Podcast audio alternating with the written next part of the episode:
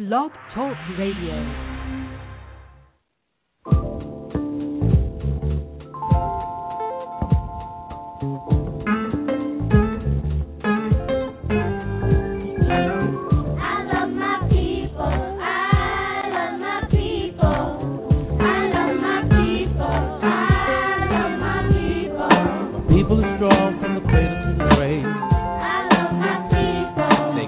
Break us down because we were so brave. We kept our pride throughout the years. Worked hard and prayed and shed some tears. No matter what the world has put us through, we come out on top in everything we do. Won't you say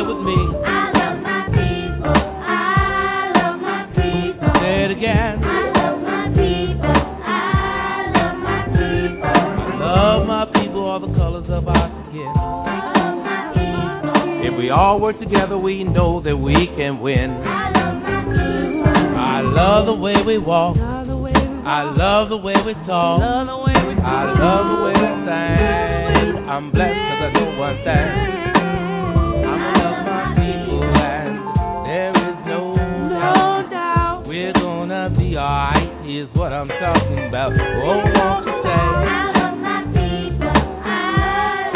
Somebody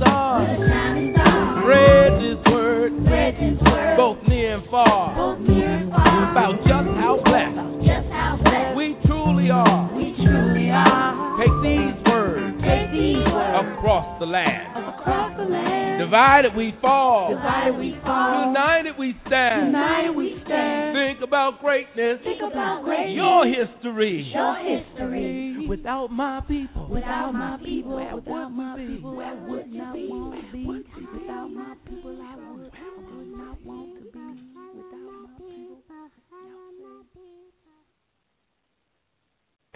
Proud and privileged, America's first African American anytime drama is getting ready for its first season, and they want to celebrate with you, Chicago. Meet the cast and the production team of Proud and Privileged on Friday, March 23rd at the Prince Hall Masonic Temple, located at 809 East 42nd Place in Chicago, 6 p.m. to 10 p.m. Enjoy great music, networking, refreshments, and photo ops. $25 in advance, $35 at the door. Advance payment recommended to PayPal.com at Chicago's That's Chicago with an S. Chicago's Black Business Network at gmail.com. Get on board by calling us at 312-239-8835. Preview the trailer at www.storiesourway.tv. Sponsored by South Street Journal, Chicago's Black Business Network, and WJPC FM Chicago, the soul of Chicago. You are listening to Chicago's Black Business Radio Network, All Black, All News, All You, for Thursday, March 1st, 2012. This broadcast is designed to service the African American communities in Chicago and around the world. Tonight's segment is Black Wall Street USA. Join us right here every Thursday evening, 7 p.m. to 9 p.m. for Black Wall Street USA. Our host is Mr. Ron Carter, Chairman of Black Wall Street Districts, Chicago, and publisher and editor of the South Street Journal. I'm Sonja Cassandra Perdue, founder of Chicago's Black Business Network and author of Black America Asking Ourselves the Tough Questions, Book 1 2010, and Mr. Carter's co host for this show. You are listening to I Love My People, gifted, gifted to us by Mr. Oba William King of Just Us Arts. Visit them at www.justusarts.org. And I get a lot of feedback about that song, a lot of feedback, Chairman. Want you to know that Chicago's Black Business Radio Network has close to 200 shows under its belt.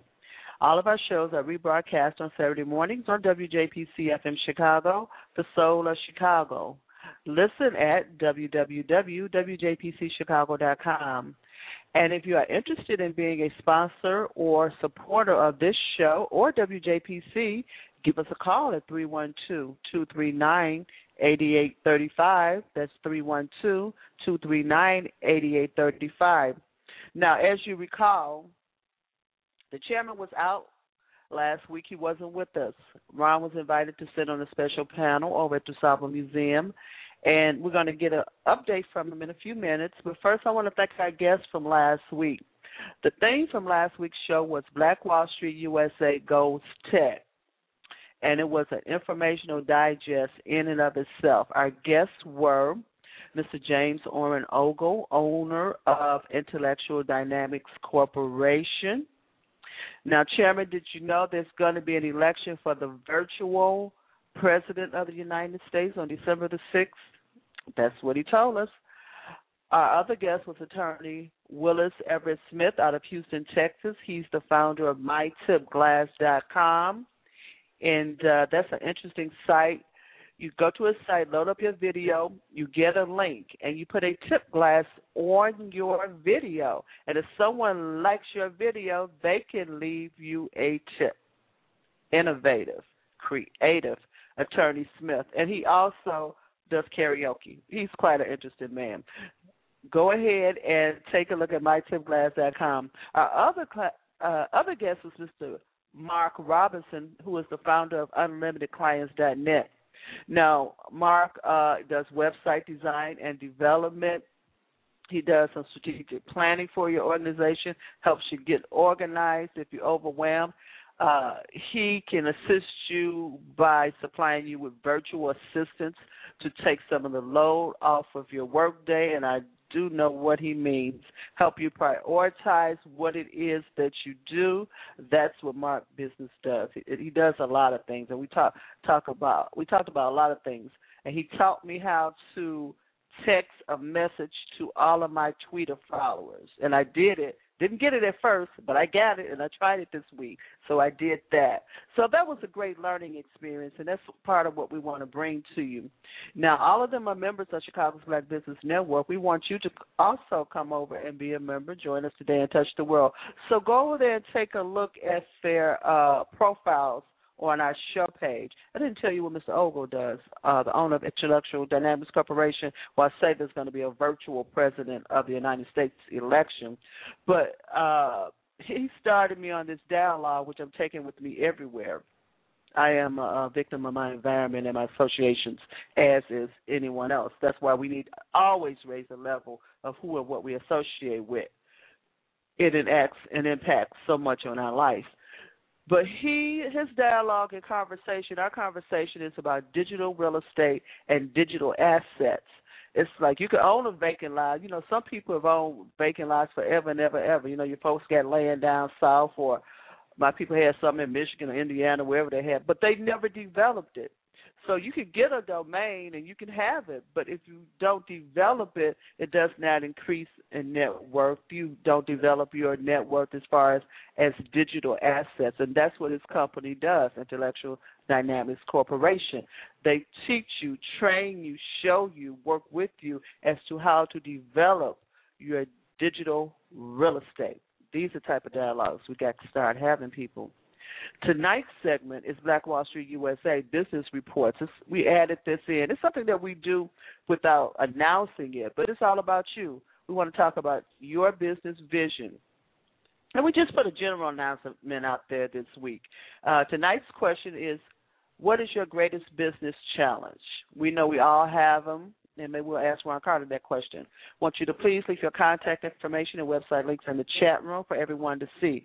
Mr. Jimmy Tillman of Chicago, who's running for the congressional uh, first seat here, is expected to join us um, during the second half of the show. He's over there somewhere doing his own show, but he's going to stop by later on. This is Black Wall Street USA. Our caller number is three four seven three two six nine four seven seven. The chat room is open. Leave your company information and website links in the chat room. I'm not sure the chairman is in there yet. I'm going to walk in there in a minute. But we're going to be right back. We have so many things to discuss. We have such a full agenda. What we're going to do right now is just take a very, very brief break, and then we're going to bring the chairman on. We want to thank you for joining us. I'm Sonja Cassandra Perdue. We'll be right back. Partners in Community Building focuses on credit building, financial literacy, and home ownership for residents throughout Chicago and Illinois. All of our services are free. Call 312-328-0873 to get additional information on our homeownership counseling, rental assistance, Cook County foreclosure mediation, and small accessible repairs for seniors programs. PCIB is a HUD certified nonprofit counseling agency committed to addressing the housing needs of all people. Call 312-328-0873 to schedule an appointment or visit us at www.pcibchicago.org. What is the future of technology? Make your predictions and win in Plextor's The Future's Calling contest with top prize of a Plextor SSD. You could replace your mechanical notebook or desktop hard drive with chip-based storage. Win an SSD and you could experience super fast boot up and load times. So to see others' predictions and for your chance to win, visit facebook.com slash Plextor Global today. These days, divorce rates are at an all time high, and the marriages that last a lifetime are the ones where both couples are on the same page. Premarital financial counseling gives you the peace of mind that lasting couples embrace. Whether it's creating financing goals, preparing for home ownership, combining credit, and many other financial skills. Talking to a trusted advisor in advance of your wedding day can make money discussions a lot less stressful. Check out our site at www.bridegroommoneytalkfaq.com slash premarital dash financial dash counseling and walk down the aisle with confidence. Hey, you want more money in your pocket, right? Savers are losers unless you save like the rich and beat inflation. The secret? Save the right kind of money. Pure, solid, 24 karat gold or silver for as little as 20 bucks a week, direct from the mint. Don't spend money. Exchange bad money for good money. Start today at savemetalmoney.com. That's savemetalmoney.com. The chains of slavery in the modern world are not forged with links of iron, but with the bonds of limiting ideas and debt. We're back, and you're listening to Chicago's Black Business Radio Network, all black, all news, all you. Tonight's segment is Black Wall Street USA Business Reports. It's all about you. Tell us about your business vision. Tonight's question is What is your greatest business challenge? Join us right here every Thursday evening from 7 p.m. to 9 p.m. for Black Wall Street USA. Our call in number is 347 326 9477, and the chat room is open. Our host is Mr. Ron Carter, Chairman of Black Wall Street Districts and publisher and editor of the South Street Journal. I'm Sonja Cassandra Perdue, founder of Chicago's Black Business Network. join us today and touch the world. Let's welcome Ron to the show. Good evening, Ron. How are you? I'm doing fine, Sonja. How are you doing? Uh, can you hear me nice and clear? I can hear you clearly. I yes, I can. Yes, I can. Very good. Well, All right. there's a lot so going on, fine. Chairman. You doing fine? Well, I'm Yeah. good, good. There's a lot going on, and we have a lot to talk about. We probably could talk about three hours. I'm just going to start going down the list. Let's start with uh, where were you last week? Well, you know, the um, we was talking about a trillion dollars that the um, that the black consumers going to be dishing out by the year 2015. That we're going to get up to a trillion dollars in spending. And the report was done by Nielsen's Ratings, which does ratings for a bunch of uh, surveys for a bunch of 500 corporations. And when they do so, they letting people, the corporations, know how to target a market and how to get those funds. So they do a, a real thorough uh, report on who's spending money, what they're spending it on, what area they come from, the works. So they did a special uh, segment of a survey or report on how black folks spend their money. And so they came up with all data indicates that blacks going to have $1.1 trillion in spending. And the sad thing about it is that of that one point uh, one trillion dollars that blacks spend in consumer goods and services, only two percent goes back to the black community. Compared to most communities, uh, they're at least around about fifty percent comes back into their race or their community. So it was somewhat alarming. Uh, that was just it was held at the DuSable Museum of African American History last Thursday. And then yesterday there was the Chicago Urban League did the same report to a different group of people. Uh, Maggie Anderson of the Empowerment Experiment, she was the featured speaker, and she definitely had a overview. Uh, she did promote her book on A Year in Black, which talked about how they, as a couple, spent 90% of their earnings with black businesses, which is a rarity and which it was very frustrating because it was very hard for them to spend the majority of their money with black businesses. So I believe that have a capture of our target in, in our uh, discussion tonight about our business. Uh, what is our social consciousness when we want to maintain our business, but still do we have that social consciousness in trying to spend that money? So, ending Black History Month, the bottom line was that we're probably just as poor as a people as we were during slavery when it comes to spending our money. So business is the agenda coming out of Black History Month and how we're going to try to maintain ourselves economically.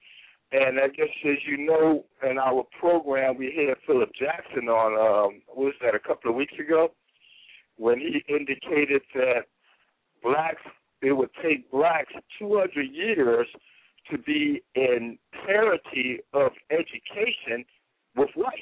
You remember that part? Yes, I do. So if we got an economic gap and we got an educational gap, as much of the advances that we have done over the years and as we celebrate black history, is kind of alarming to us. I mean, that we still got a lot of work to do, Sonja. Uh, and uh, in in doing all this work, it definitely got to be strategic, and it still goes back to Malcolm X words that when it's time black people realize that we got to own and operate the businesses, at least in the communities where we live, it's going to be too late. And we're going to continue to have loose squares being sold by young men and old men in front of stores that's owned by people that don't look like them. So how do we address that? And I think that that still falls in line with our subject tonight. So that means we got work to do, Sonja. It's always work to do. Chicago's Black Business Network. There's no rest for the weary. You're looking listen to Black Wall Street USA, and the thing about it, uh, I know you're on this loose square things. The thing about it, even the loose squares will be taken away from them because actually they're going to sell the loose squares in the stores.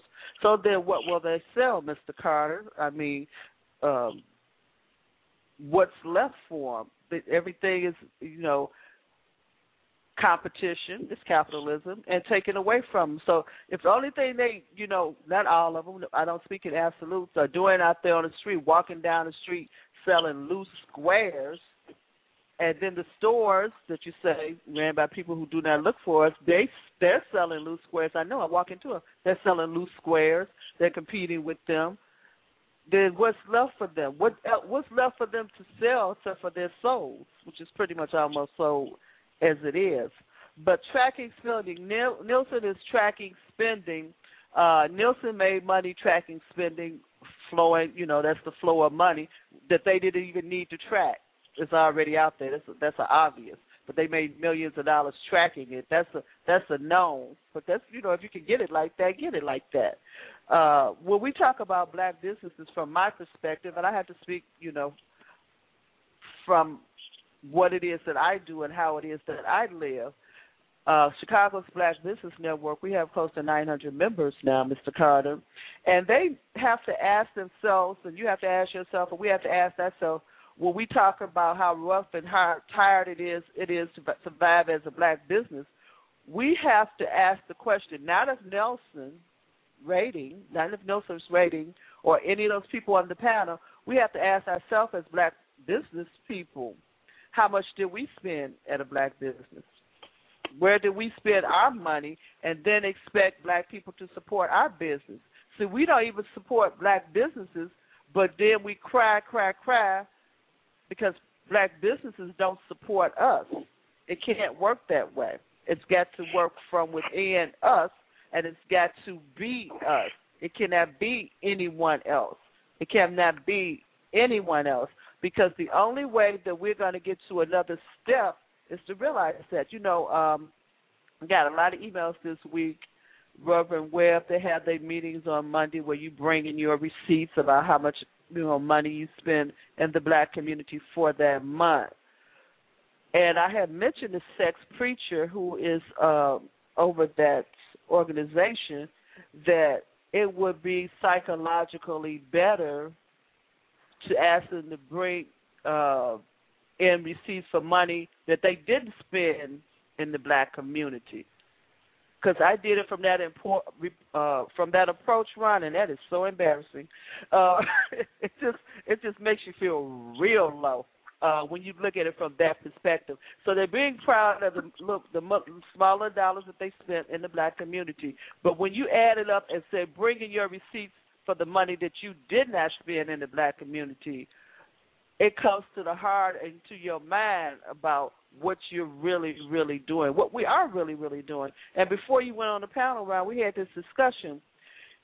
I can't spend my money in the uh, black community if you don't have what I want, or should I just stop being a, you know, so materialistic and not wanting anything. I was at the North Shop. Not that I was sitting doing anything. I was looking looking around and just resting up benches, you know, uh, and, and getting all samples I could get out of there. But should I not go to the North Shops, whose anchor store is Nordstrom, and not buy anything? But if I go on 75th Street, I can't. Those stores are not over there. There may be something there I want uh, because I work hard and I and I want something you know, some of those things. I want some frilly things, some nice things, you know. should I not go to those stores, Ron, or should I not be consumed by this materialism? No, you should not go to those stores. No, you should not go to those stores.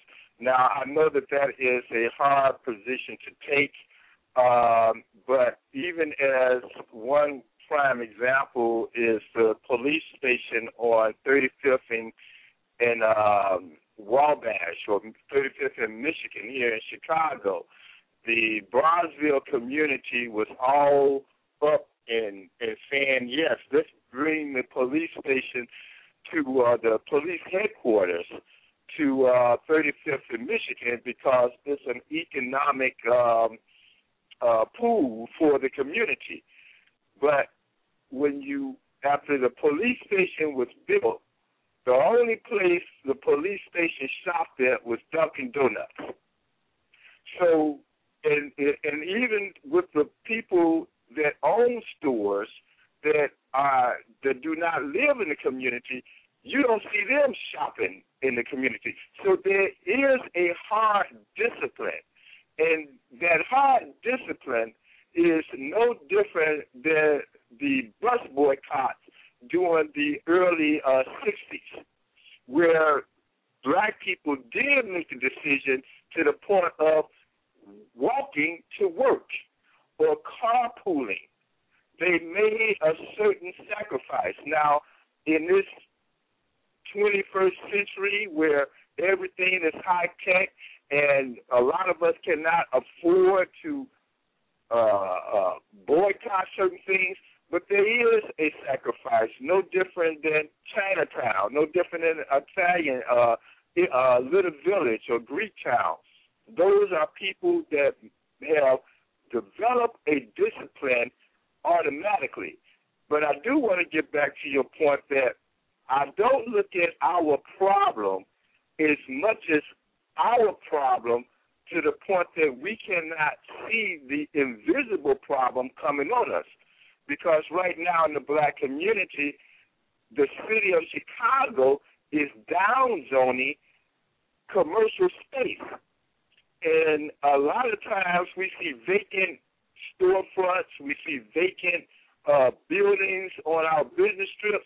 It's not that businesses want do not want to open shops in the black community where they're vacant. It's because of the zoning and the permits uh, politically. And as you know, I'll go back on this year 2040.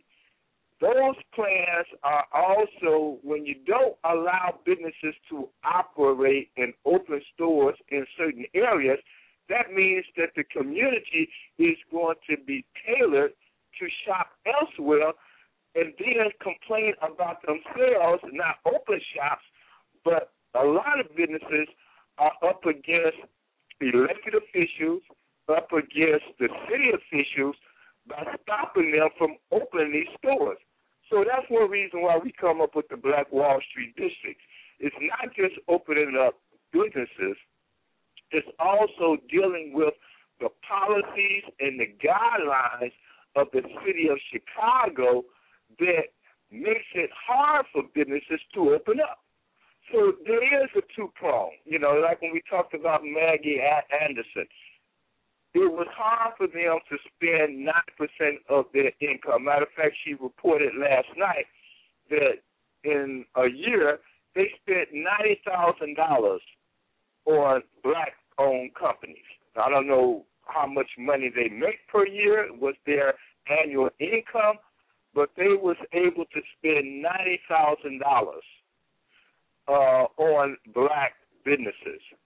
So if we can spend in, in what we don't have in our black community, then we go back to that mentality of the boycott where we have made a sacrifice in not getting on that bus, the boycott, but we boycotted based on segregation and we did not boycott for economic um, parity to the point that the Montgomery boycott only said, let me ride on the front of the bus, opposed to let us own and operate our own bus. So, yeah, we do get into a lot of debate whether it is our fault or it is a fault that we cannot see. I am so more tell me inclined to say. Tell me this, Ron. At the conclusion of all that panel and meeting, really, what was the conclusion?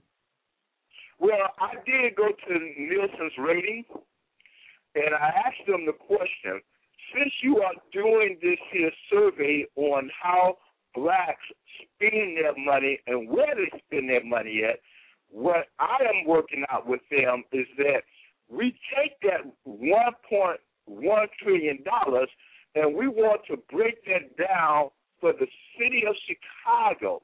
Now they said that they don't have the uh, mechanics at this point in time to do so, but my position with them is to come February 2013 so that we can determine exactly how much of that we have actually spent on black businesses.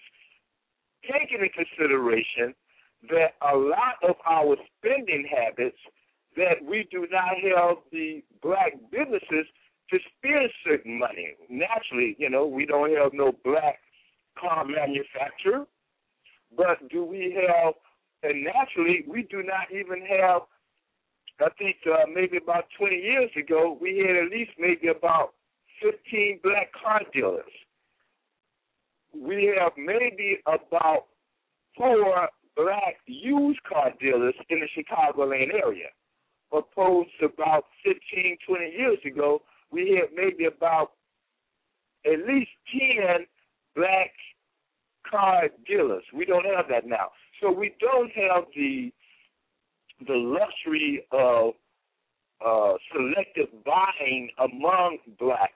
But then that is where we have to come in to try to get Nielsen's ratings to give us a report on our progress in trying to spend this money. Now, I did make a statement to some of the blacks who was on the panel because, and no offense to anyone, but we got black advertising agencies that made millions of dollars that have showed white corporations how to market to blacks. You know, the term finger looking good Mm-hmm. that was yes. a black advertising agency that came up finger looking good.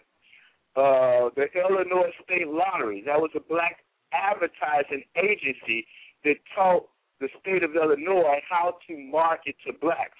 So it's not so much of corporate America got the report.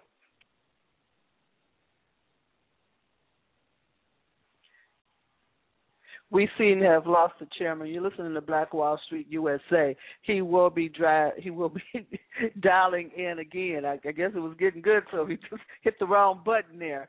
I'm Sonja Cassandra Perdue, founder of Chicago's Black Business Network. While we're waiting for the chairman to to come back, let's talk about um, an upcoming event, and then we can talk about it from the economic aspect when he comes aspect of it when he comes back, and that's the proud and privileged Chicago's Black Business Network, South Street Journal, and WJPC FM will be hosting a cast party for the, the cast and the production crew of Proud and Privileged, America's first African American anytime drama. They're going into the filming of their first season, and they want to celebrate with you, Chicago. And we're going to celebrate, yes, we are, at Prince Hall Masonic Temple March 23rd. That's a Friday, and they're located at 809 East 42nd Place in Chicago. If you haven't been inside the temple, you should come and take a look at it. It is very nice, and they do rent it out for a special events such as you know what you have in your mind right now.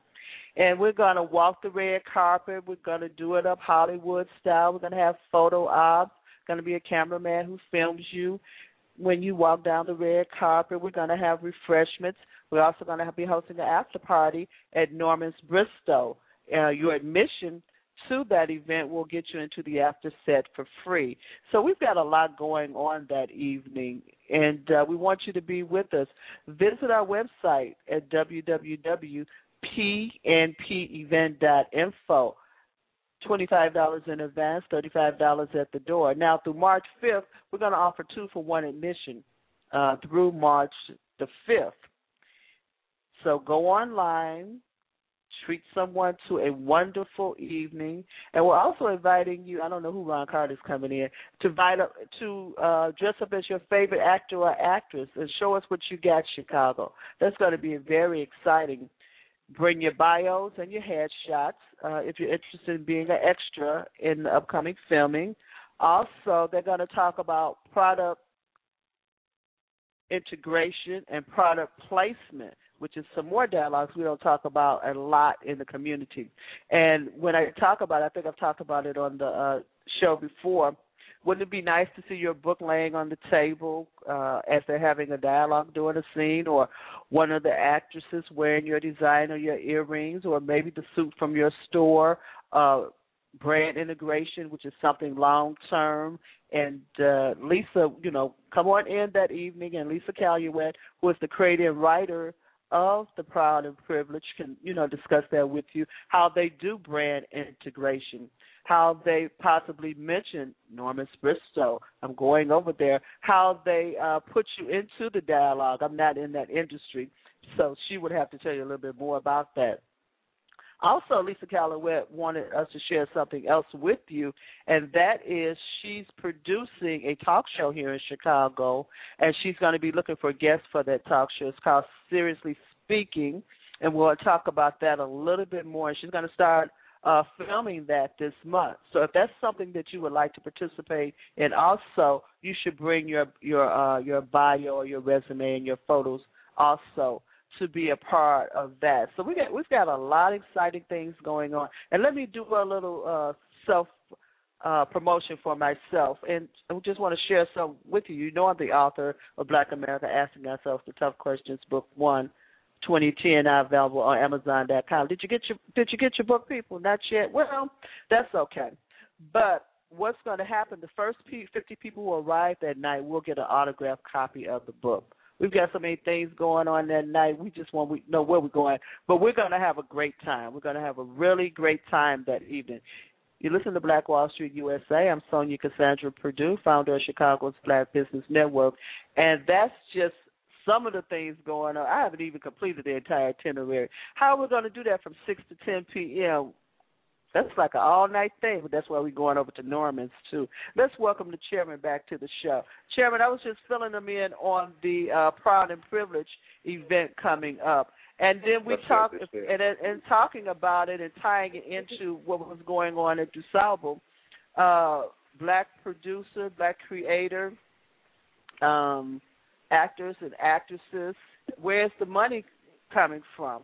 Uh, the funding who's funding it. Will we fund these type of projects for our community? Not only this type of this type of project, but the theater for the theater community.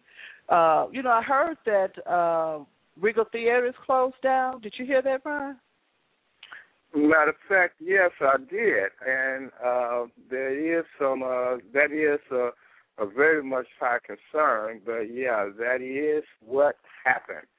Um, I talked to our representative on the uh, 79th Street uh, Black Wall Street district, and yeah, there is some concern, and there is a person uh, that's looking at purchasing it, but uh, there is that debt that have to be dealt with as well. So yeah, that is a uh, that's a letdown there. Yeah, a lot of gossip going around. I think that's a news story for you. Mm-hmm. Um, yeah, you listen, well. to, you listen to Black Wall Street USA, and I'm Sonja Cassandra Perdue, Mr. Carter's co-host for this segment. But what we're going to do, Chairman, uh, you, well, you know, let me just say this before we move on, and I'm going to take a real short break, and we're going to come back because we still have a lot of things to talk about. You know, those dialogues are great. We have to have dialogue in order to plan and you know get our strategies together and you know implement the plans and put them in force. But dialogue dialogue dialogue dialogue. Talk talk talk talk talk talk talk talk talk. They're wearing me out. Um and year after year after year chairman year after year after year chairman what changes Well, there, there are some changes. I think that one thing when we had the uh, DuSable Museum last, uh, last Thursday, we do have a bunch of complaints.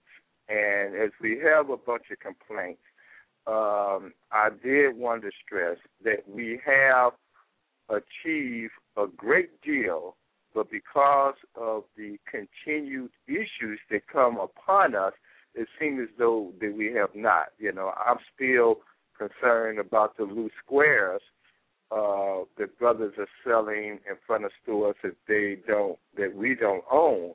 But there has been a lot of, of progress. Uh, uh, matter of fact, Maggie Anderson made the comment yesterday uh, when she talked to a group of successful uh, black uh, business people.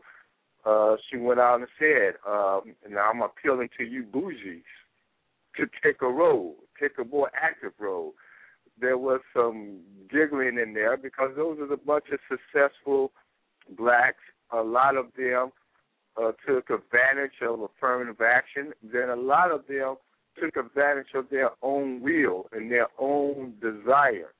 So Absolutely. we have achieved a lot, you know, um, and I'm pretty sure I know Chicago's Black Business Network have achieved without any type of affirmative action help.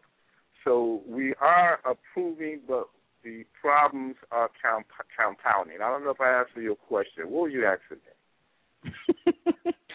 Basically, what was the conclusion of that panel? Uh, in other words, we're going and what, to and as a result of the panel, what will happen? Because you know you can meet to. Well, it's going to be up to us. It's going to be up to us. Nielsen's ratings did what they did before they released that report to us. They gave that report to other people and they evaluated what they're going to do with it. Now, what we're going to do with it is we're going to be having a follow-up meeting uh, this Saturday to address that. Uh, so, Black Wall Street districts of Chicago, we do have a a direction of what we need to do to monitor that uh, that money that we spend. Uh, but that is a hell of a gap. One point one trillion dollars and we only receive about three percent of that, that's a hell of a gap that got to be closed. And, and let me and let me tell you what truly is the hell of a, the thing about it, Chairman. What truly is the hell of a thing about it? They ain't feeling no pain about it. Getting on the bus, going wherever, and, and dropping off their money somewhere. They're not feeling any pain about it. They, you know, well, obviously. I think that it's not a matter Nah. of they're not feeling no pain.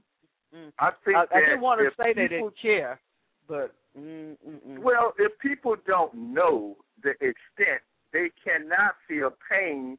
If you, you know, I, uh, you know, I love that doggone Malcolm X. See what he said? It's like uh, you got Novocaine. You, you you suffer peacefully. You don't even know you suffer. You know what he say? The the doctor is yanking the doggone tooth out of your mouth, and you just smiling, and you just blood running all down your mouth, and you just smiling, all happy, and you just taking all your teeth out, and, and, and gonna put some new in there. It ain't yours.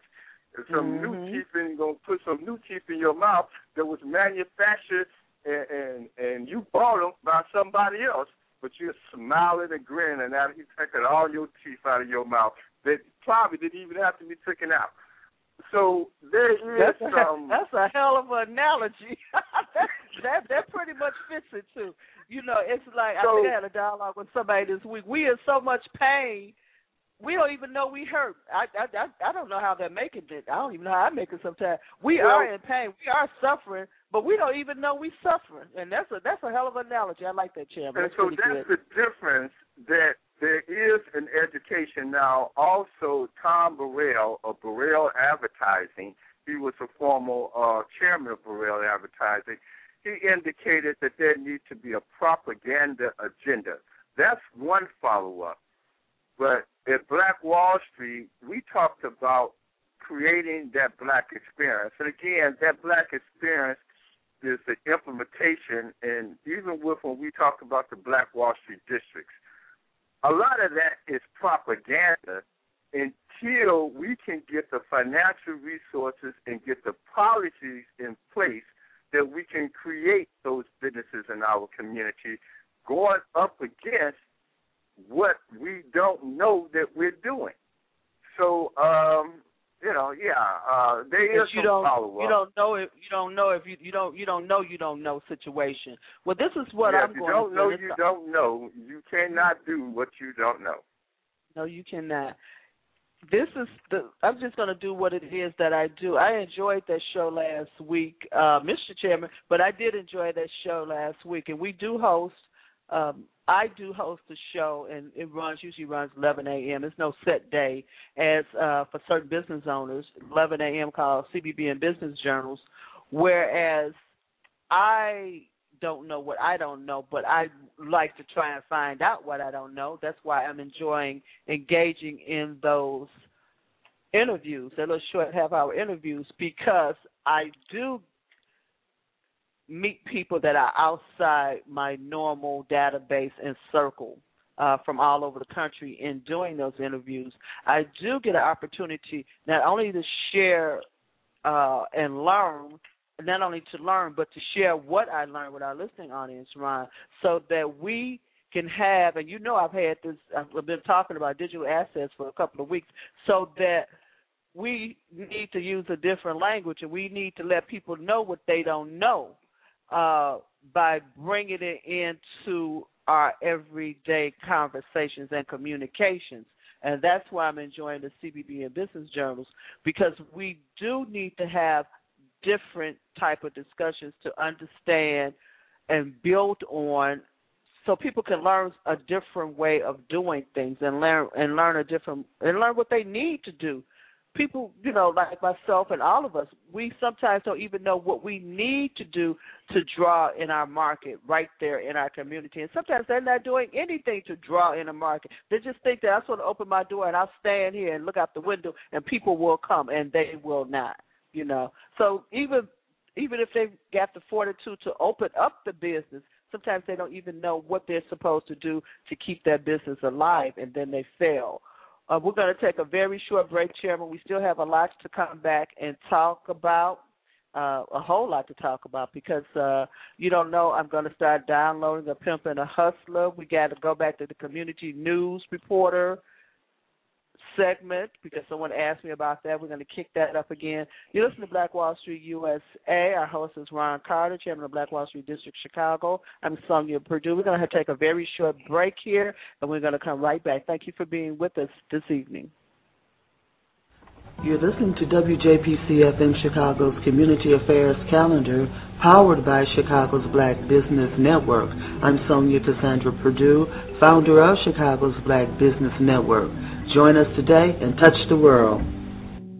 The Black Star Project, located at 3509 South King Drive, has established a Real Men Read program. You know that real men read. I know that real men read. We know that real men write, they invent, they invest, take care of their families, care and fight for their communities and villages. Now our children need to know that real men read so that they too will love reading and learning. The Black Star Project invites men and fathers from our communities to read to K through third graders. Ivory Harris at 773-285-9600 will be happy to give you more information. That's 773-285-9600. This is an all-out call for real men. Give a little time, it will make a great difference. You may also visit www.blackstarproject.org for more information. Walking down the street now is a dangerous thing. There are drug dealers, crack houses, gang members, and crackheads. People fighting, cursing, and killing too. So much chaos, we don't know what to do. But if people only knew that they're hurting little children, if they could only see what our community could be. When the confrontation, one, stay calm. Two, try to say something positive. Three, tell the person what's on your mind. Four, ask if the person understands. Five, thank the person for listening if you can. Come on, y'all, let's be an example. It has to start somewhere. How about now? For more information on ways to prevent violent crimes, contact Totally Positive Productions at 773 488 9553. Somewhere a child is waiting. Somewhere a child is waiting for you, and Unity Parenting and Counseling makes it possible for that child to be connected with his new family. Unity Parenting and Counseling will help you through the application process, training, and certification. Call Brenda Weatherspoon today at 312-455-0007 to be connected at the heart. Call 312-455-0007 today so that each day that child is closer to home. You're listening to Black Wall Street USA. I'm Sonja Cassandra Perdue, founder of Chicago's Black Business Network, executive producer of this show. Our host is Ron Carter, chairman of Black Wall Street Districts. And tonight's segment is all about business. It's all about you. We want you to call in to 347-326-9477 and tell us about your business vision. And our question tonight before you leave, we want to know what is your greatest business challenge. We're talking we're talking about the internet interaction with the black community and the black businesses and uh, which is for me part of our culture or our lack of culture and the reason that it happens. That is the reason also. But what is your greatest business challenge uh, for you? Chairman, welcome back to the show. We're going to go to the phone lines, Ron. We do have a lot of more things to discuss, uh, but we have a caller, and it is all about them. Caller in the nine last four digits nine one nine five. Welcome to Black Wall Street USA. Tell us who you are. And uh, Hi, Sonja tell, tell us and about Ron. your adventure. This is Yorley Huff, uh, the author of The Veil of Victory and Superhero Huff comic book, and my corporation is Engendering Strength. Thanks for allowing me to call in. Well, our pleasure having you. I'm I'm sorry, I didn't get your uh, I didn't get your name and where you're from again. I'm sorry, I didn't catch the first part. Yorley Huff. I met you at the uh, event at the DuSable Museum. What's the trillion dollar question? Oh, okay. And I'm Great. the CEO and founder of Engendering Strength. Also, the author of The Veil of Victory and Superhero Huff, the comic book. Oh, okay, great. So, how did, what what you thought about the uh, the one point trillion dollars? I thought it was a very interesting event, much needed, but I felt like everyone there was on point with what was presented. And so we have to find a medium and a way to get it out to others to show the power really that we have in the black community. I think that we've been so depressed and oppressed and deprived of resources and uh opportunities that we really have been beaten down to the point to believe that we don't have any power and that's simply not the case. Right, correct. So, what has been your challenge in being in business? My challenge currently is uh, finding opportunities um, to present uh, my book and the comic book and and marketing and distribution as a self-published author. Is uh, I've chosen to take the exceptional route where I self-published. I created my own corporation. I took uh, a life experience that was meant to be to my detriment and turned it into something that I can share with others and be motivating and uplifting uplifting to them and still yet facing difficulties of getting it out there and reaching again the masses well, what's your what's your part? What is the what is the difficulty in, in getting it out there? Well, for one part, one issue I'm having is that in the book industry, being self-published is really kind of almost frowned upon, not necessarily overtly, but covertly. I have accounts set up with the two major distributing houses, Baker and Taylor and um Ingram. And the bookstores, when I contact them to say they tell me, Okay, well, you don't have an account with Ingram Baker and Taylor. Yes, I do. Okay, they'll sign into their account where they can view the book by the ISBN number, but it shows out of stock on the shelves. It's out of stock on the shelves because Baker and Taylor and Ingram won't order it because and have it in stock because the bookstores are not ordering it. So it's kind of a catch twenty two. Well, let me ask you this. You know, at the uh, at the DuSable Museum, when we talked about the the example of Reggio's Pizza, and uh, Webb Evans made a case about this store on 71st and State Street that it indicated that the customers uh, are not looking for Reggio's Pizza, and they do not have space for Reggio's Pizza. Now, and so that was a community effort to make the retailer make space for a black product.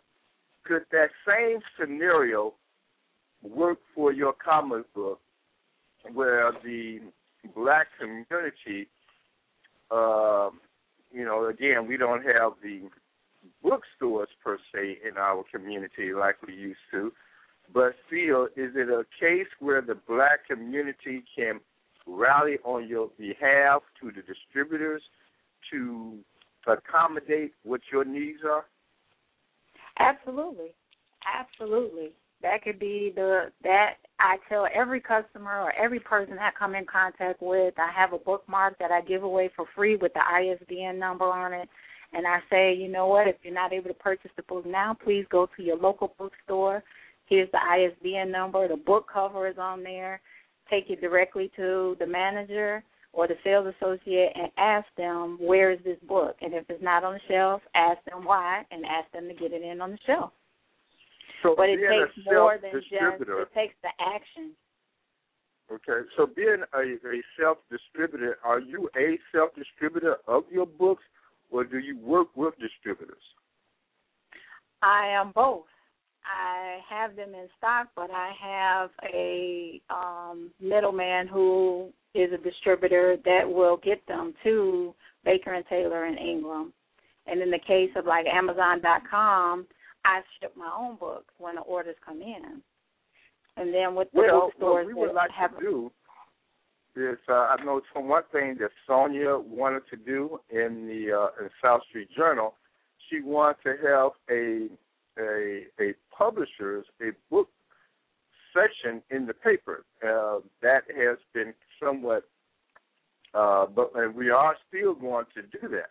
And as we do that, maybe South Street Journal can be a tool to represent the demand, and then maybe Black Wall Street districts of Chicago can be organized to question your distributors, and sometimes you need that outside inside type of operation, you know, to help to get your book in certain locations. I mean, does that seem to be uh, somewhat maybe beneficial to you?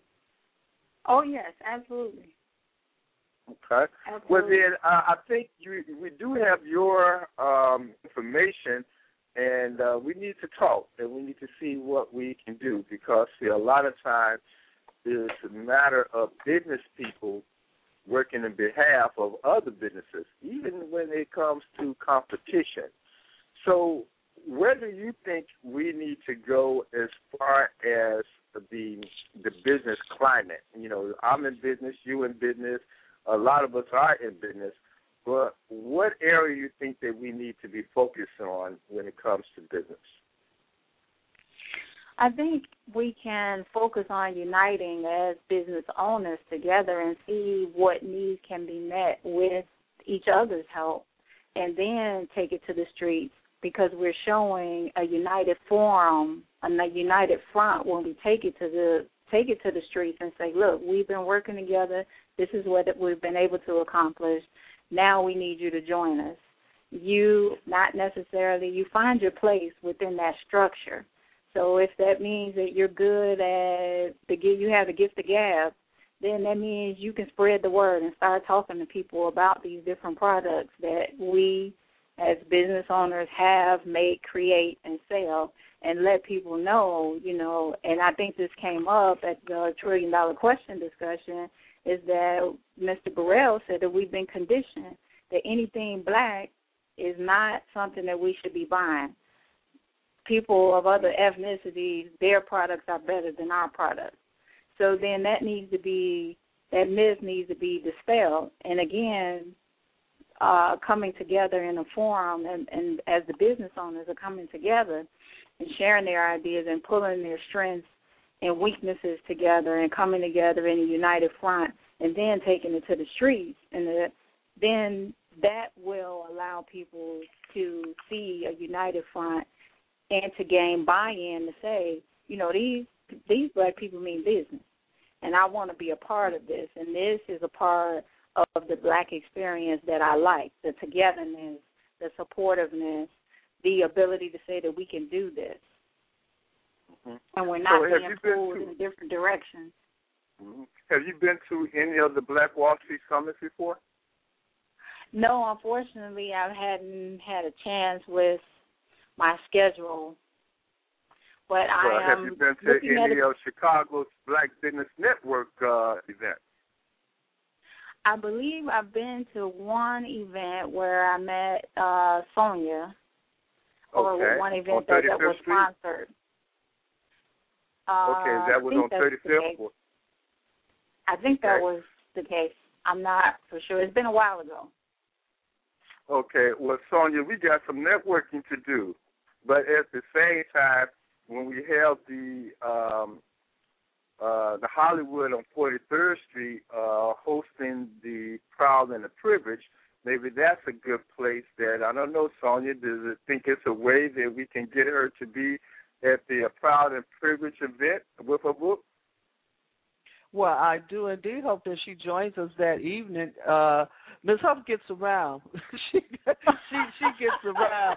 She she is not uh afraid to network at all. You know, on my site I asked, "Are you born? Were you born to network?" And uh she is not. She is not afraid. I think she can give lessons. I see her all about. I'm not out there as much. You know, uh I'm gonna be I'm gonna be mobile soon, people. But I can see her here, here, there, here, there, here, there. She's out and around, and she's she wasn't networking in South Africa. But uh Super Huff, what tell us tell our listeners what were you doing in South Africa? Well, I took uh, the Veil of Victory and Superhero Huff on a tour, book tour to South Africa, and I went to uh, have lectures and encourage and inspire and motivate the people because they experience the same things that we experience here in the United States. Unfortunately, it's to uh, an a numerous degree because of the culture of apartheid, because of the political and economic deprivation that's still going on, even though apartheid is not legal anymore.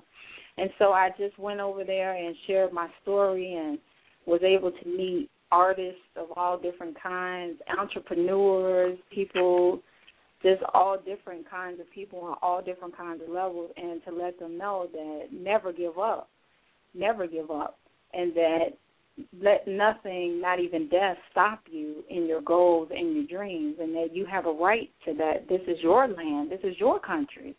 So how can you give in to someone coming in, taking over where you where the world was created, and giving them uh, suggestions and different uh, avenues on different thought processes and different different ways of doing things. Maybe uh, you know, we all don't learn at the same level. That's why they have school. You know, everybody might start off at kindergarten, but some people move on to first grade and second grade, and everybody's not at the same level, and we all don't learn the same. So I try to put it in terms where people can get it, where people can understand it, and that life is really chess. It's not checkers.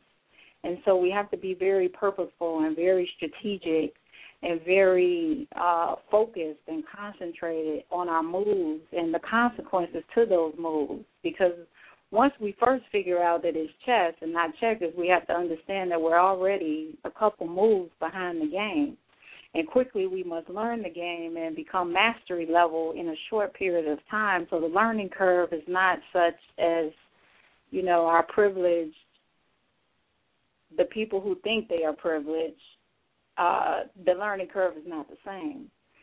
So once you become mastery level, then you begin to know the rules of the game and you begin to find out the loopholes and the ins and outs and begin to create recreate the game like President Obama has done. He took the chess game to Washington and now he rules the entire United States according to his rules, not the rules that were already set uh, set there.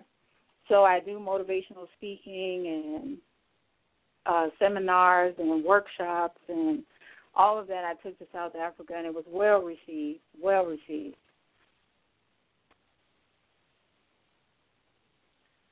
Great. Um, I think I may have lost my chairman again. I want to thank you, Super Huff. Is there anything that you want to leave us with before you go this evening? Where you going? Where you going to be next? You doing? Do you have an upcoming uh, book signing?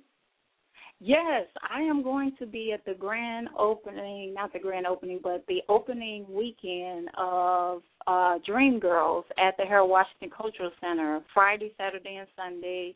And the show starts at seven each night, and there's a VIP reception on opening night, which is Friday night. So I will be there, and then uh I will be at Malcolm X at the Jack and Jill chapter on the 16th and 17th, and I will be attending your event on the 23rd of March, or the 25th of March.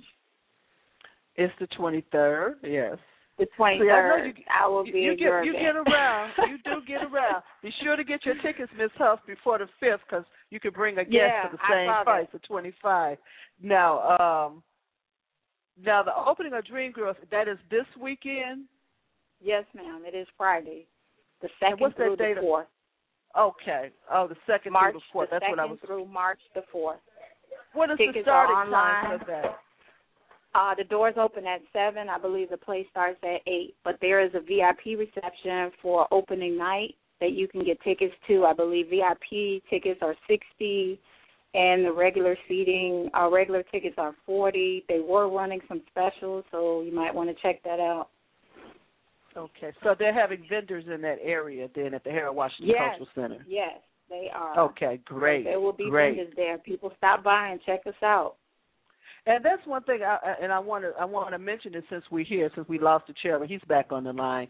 But uh, I wanted to mention one thing, and sometimes people don't have the dollars, but you know we go out, and I try to make you know do the best I can to make a purchase, What- whether it's a small purchase or candle or do something, you know, uh, to support the vendors when we're out at these events. Uh we they're not there to be ignored. They are business people. So you know put an extra little ten or fifteen in your purse or in your pocket and say you know Or what? make sure you bring your credit card. I pay credit card. hey there you go. There you go. Nothing, nothing stopping us now. We we go we gonna do it all. But we want Yes. uh we want you to su- support the vendors at these events they these are our business people this is what we talk about this is how we circulate our money. I want to thank you, Miss Huff. We got to talk too because she's supposed to do the book Yes, corner ma'am. for my site. Yes, I am. It's Yes, on my yes, yes. thousand things to do list. It is for real because I really want you to pleasure. kickstart that. Wonderful. I really want you to kickstart that for me, and uh, you know, promote yourself, promote the authors uh, with uh, Dr. Shabazz, and uh, Yes. we did a great show that we've played. I should play that show again because that was a great show. As a matter of fact, this week I'll do that. I will Okay. rebroadcast that show again uh, with uh, Book Talk with Dr. Constance Shabazz, who has the bookstore out there on 103rd. Is your book in her store, Super Huff? Yes. It is wonderful, Yes, it is. wonderful. Uh, that's 103rd and Hell, right off the Metra train up there, and you can pick up the Veil of Victory. Can you real, real quick tell them what the Veil of Victory is about? Sure. The Veil of Victory is a non-fictional autobiography of my life. It talks about from my birth, which is very significant to the settlement of the case, and it talks about uh, me being an undercover drug agent here in Chicago, and I was discriminated against. I got evidence against my employer and filed a complaint internally, and in turn, they threatened to kill me. I had to go up to the FBI to get my charges approved with EEOC because they wouldn't take my charges. And after an 11 year legal battle, I won. Absolutely, absolutely. And I'm going to have to get that. I thought about that this week. I'm I'm I'm going to have to read that because I am a reader and I do read a lot and I do buy yes. books and I do go yes, to book yes. signings. I went this weekend to one and uh and uh I do do that. I do do that. So I'm, that's going to be on my that's going to be on my list. Super Huff. I want to thank you so much for being with us, and please come Thank back again. Thank you both for having me. No problem. No, Have a wonderful no evening. problem. Okie doke. You're listening to Black Wall Street USA. I'm Sonja Cassandra Perdue, founder of Chicago's Black Business Network. Our host got disconnected just for a second, and that is Ron Carter, chairman of Black Wall Street Districts and founder of, uh, publisher and editor of the South Street Journal newspaper. Now, if you're interested in coverage in the Chicago area, give us a call, 312-239-8835. We certainly want you to be a part of all that we're doing. We're just going to take a, a break just for a few seconds, bring the chairman back on, and uh, get a few more things done. Thank you for listening to Black Wall Street USA. We're the soul of Chicago. WJPC. You're listening to WJPC FM Chicago's Community Affairs Calendar, powered by Chicago's Black Business Network. I'm Sonja Cassandra Perdue, founder of Chicago's Black Business Network. Join us today and touch the world. The UAPA says that if we buy black, we can erase unemployment. The United American Progress Association asks that you save your receipts from each of the black owned businesses where you shopped in the past month and bring them every fourth Monday to the United American Progress Association meeting at 1716 West 79th Street at 7 p.m. Once again, the meetings will be held at 1715 West 79th Street in Chicago at 7 p.m. each fourth Monday. For more information, call 773-952-8829. That's 773-952-8829. We're the soul of Chicago. WJPC. Even superheroes gotta be healthy. Get the Sister Girl Workout Book, a graphic novel available this Black History Month at the DuSable Museum Trading Post gift shop located at 56 and Cottage Grove in Chicago. There you'll find our growing line of hot black age graphic novels or visit Onli Studios at www.onlistudios.com. Plus, get your own Only Wears Art Star denim jacket. These one of a kind special designs are available now at the Elephant Room Gallery at 703 South Wabash in Chicago. Onli's wearable art brings out the art star in you. Indie Today, Black Age Forever at www.onlistudios.com. Hey, got black heel? You know, that dirty spot on the back of your right shoe and both shoes if you drive a stick. Are you sick of wet cold feet from driving barefoot in the winter? If you're tired of trying to figure out how to protect your expensive footwear from damage while driving, look no further than www.heelshield.com for the answer to your driving shoe protection problems. www.heelshield.com. H E E L S H I E L D. You know, I've learned a lot in business. There are some things that you just have to have if you want to be successful. A great looking website, some stunning business cards, and a catchy design. You never get a second chance to make that first impression. Why not let TCC Printing make that first impression for you? At TCC Printing, we've got you covered. We guarantee your best impression. Let us start working on your success today. Give us a call at 312 217 0652 or visit us on the web at printpowersolutions.com. Hello, this is Prentice L. Allison, founder and president of SPSI, Service Perfect Solutions Incorporated, a network of financial service professionals teaching people how to use life insurance and annuities to retain more of their income and pay the least tax on it. Our toll free number is 877 902 9048. We are proud to have serviced more than 500 clients, national and international, from ages 0 to 99 for the past 30 years. My tip to you today is if you are a business owner with at least one employee, including yourself, it would behoove you to get business life insurance. Why? Thank you for asking. Seven points I want to leave with you. Your premiums are tax deductible. Your policy bills cash tax deferred. Your cash reserve inside the policy is yours to use tax free. The policy will replace your income if death occur prematurely. The company will pay the premiums if you become disabled. The policy will return all premiums to you when you retire. Last but not least, make sure your agent is well experienced in business life insurance.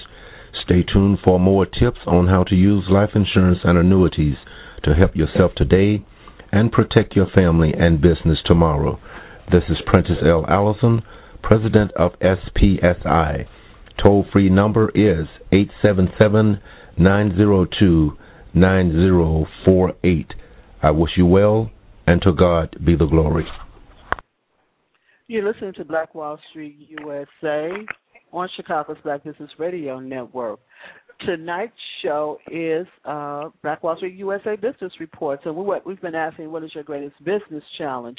Well, coming up on our show, we're going to do a simulcast with Mr. Jimmy Tillman, who is running for Congress in the first congressional district here in Chicago, and uh, like to know what his greatest challenge is. Uh, we want to welcome him to the show. Welcome back, Chairman. Welcome to the sh- Thank welcome you. to the show. Welcome to the show, Jimmy Jimmy Tillman. Okay, how you doing, How Jimmy doing? Tillman? Hey, Oh, we're doing What's fine. going on? What's so going we're, on, Chairman? Mr. Dew, how y'all doing? yeah, how y'all doing, we're everybody? great. Can you hear me? Yeah, All right. we hear you nice and loud and clear. So we're kind of All back to right. back here, huh? Yeah, yeah, So yeah. I, um, Right. I'm glad to be back. I'm trying to um right now. I'm doing a little promo, trying to promote myself, and uh, I'm doing a simulcast. I'm in a commercial break right now, and as soon as I come out of commercial, I'm gonna go ahead and bring y'all on our station too. But um, with few weeks left in the campaign, I feel that I need to come out and um talk to the people, um, especially Republicans, Black Republicans out there, because I know um there's more there, are a lot of Black Republicans that listen to your show, a lot of Black business So how, owners how that you? your show yeah, also. well, So I so what's your leadership? said, um, So I what's need- I your need- I need leadership direction with this new, uh, with our Republican presidential candidates? Where, wh- wh- how do you advise Black Republicans uh, to take a, pos- a position uh, on this coming primary regarding the uh, presidential uh, candidates, Republican presidential candidates? So, do you have a position of a favorite Republican presidential candidate? Well, right now, right now, um, my man got out the race, which is Herman Cain. I was hoping that um, he get back, he got back in.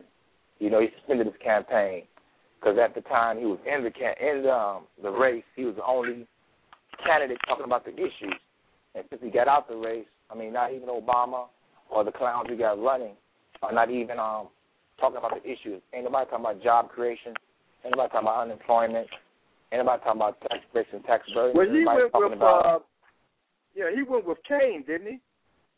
Did I he? was no, no, no. I'm sorry. Cain Cain. went with uh, uh, what's the uh, Gingrich. guy? The Gingrich. Yeah, You I'm sorry. Gingrich. I'm not, I mean, see, a little issue about Newt Gingrich. Everybody look at him as the evil bad guy that shut the government down during the Bill Clinton wars. But you know, I'm not really too tough put me in a second now. Um, I'm not gonna lie now.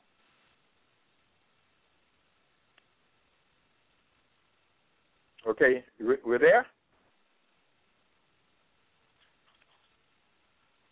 Yeah, Jimmy. Um, let me hear me up.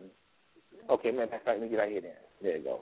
This is Jimmy Underground Radio Network, and I'm doing a simulcast broadcast with um Chicago Black Business Network, and the questions asked to me, and we still we, still gonna play. Um, excuse me, I don't mean to cut y'all off. I do new music on Thursday for my listeners, and um, we got listeners all around um America, 150,000 worldwide, and um Armed Forces Radio, and they send us new songs, and we use today to um play the music and stuff. So we gonna go back to these songs, but to answer the question, Newt Gingrich was one of um the few people in the early '80s during the Reagan administration that talked about um getting African Americans in the party.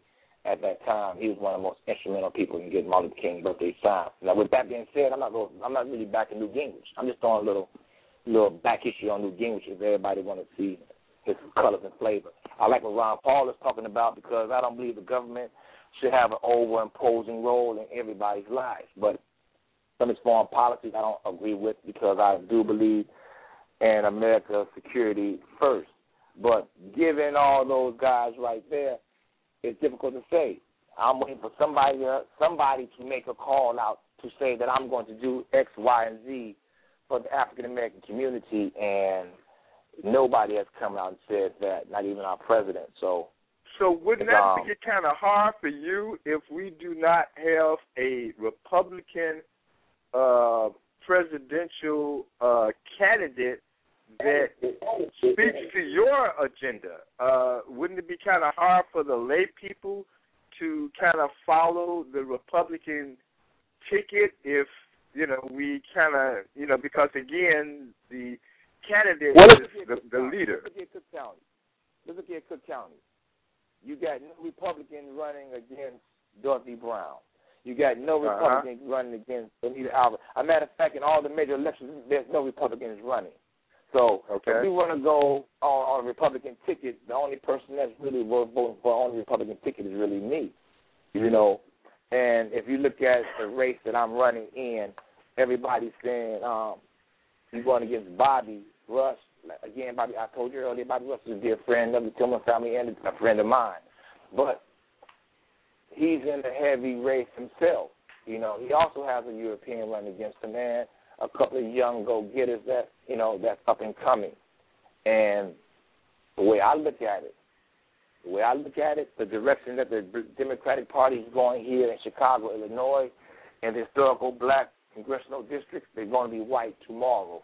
I mean, just like we had after the precinct, the, the second war, the second war. Are you looking historical you black- may not be running against Bobby Rush? You may be running against another Democratic uh, uh, stronghold come uh, after Okay, March? let me ask you a question.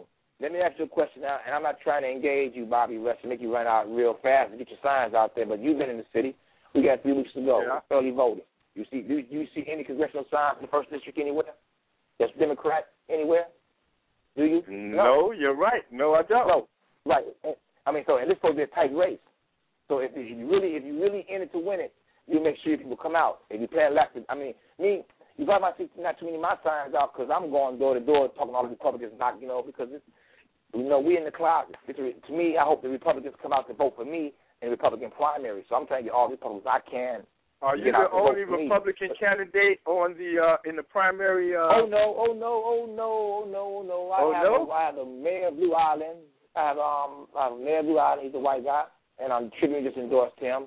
I have uh the 27th Ward Committeeman, the West Side Committeeman. He should run for sheriff. He's also running. So I have two individuals running against me. Now I think they're running the West Side guy to split the black vote up, so the blacks can split up, so the white man, the white mayor can get the nomination. Because if you go to Hyde Park, if you go to Hyde Park, I bet you quite you see the white man running for Democratic first so what type of base then?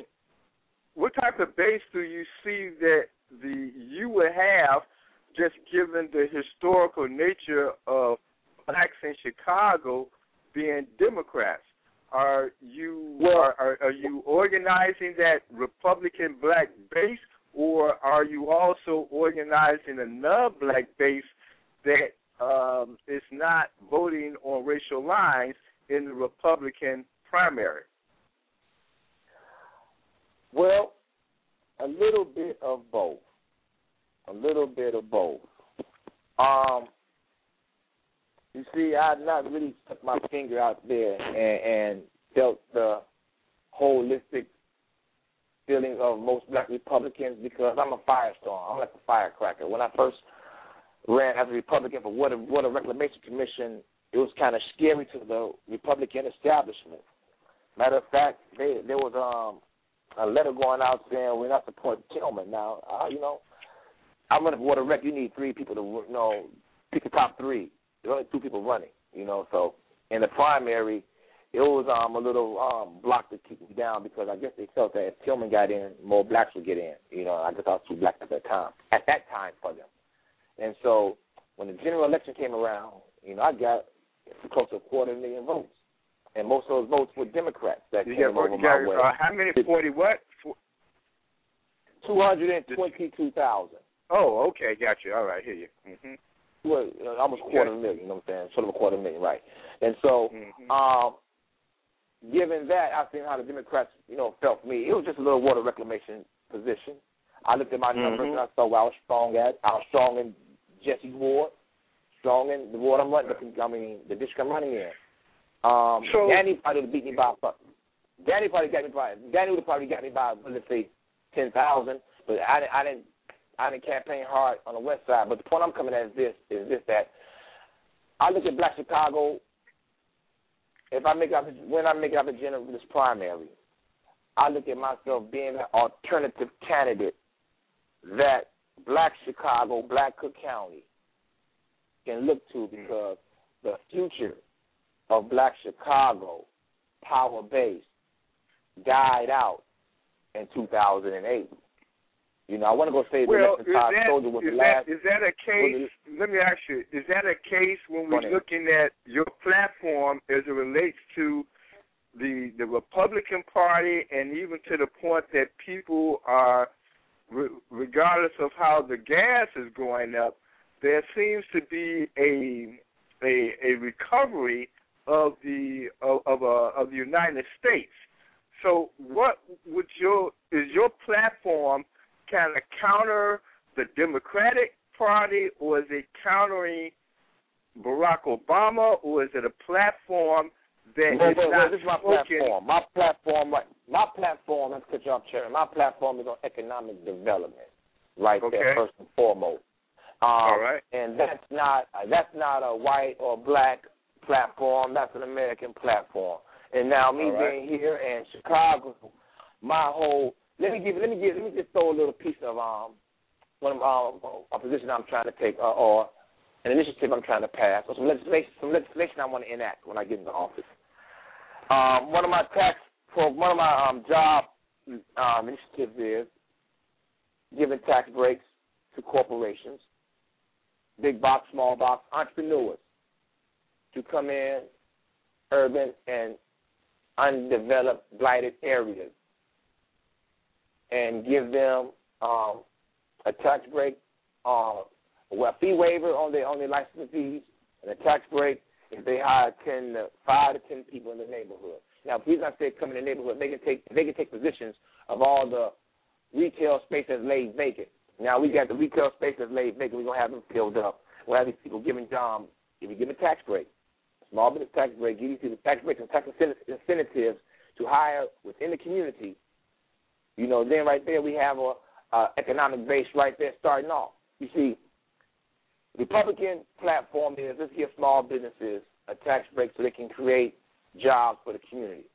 Sometimes the Democratic platform is let's tax everybody so we can get more money to run more programs. If you see what I'm saying? So if you want to break it down to dollars and cents, you know, on economic on, on the like you just left um I listened to you earlier, you just left a, a seminar and you was trying to see how black money can, you know, turn over in the community and why we don't get all these so called um stores in our community.